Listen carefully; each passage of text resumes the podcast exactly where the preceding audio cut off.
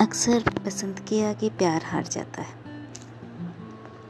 आज कुछ ऐसा ही महसूस किया। वो जिसने मुझमें अपनी दुनिया बसा रखी थी, आज उसका प्यार मेरे लिए सेकेंडरी क्यों है?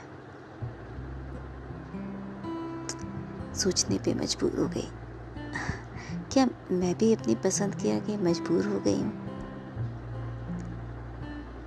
नहीं, ऐसा नहीं होगा अब। हाँ कुछ गलतियाँ हुई मुझसे। मैंने भी उस प्यार को नज़रअंदाज करके अपनी पसंद को प्रायोरिटी पे रखा।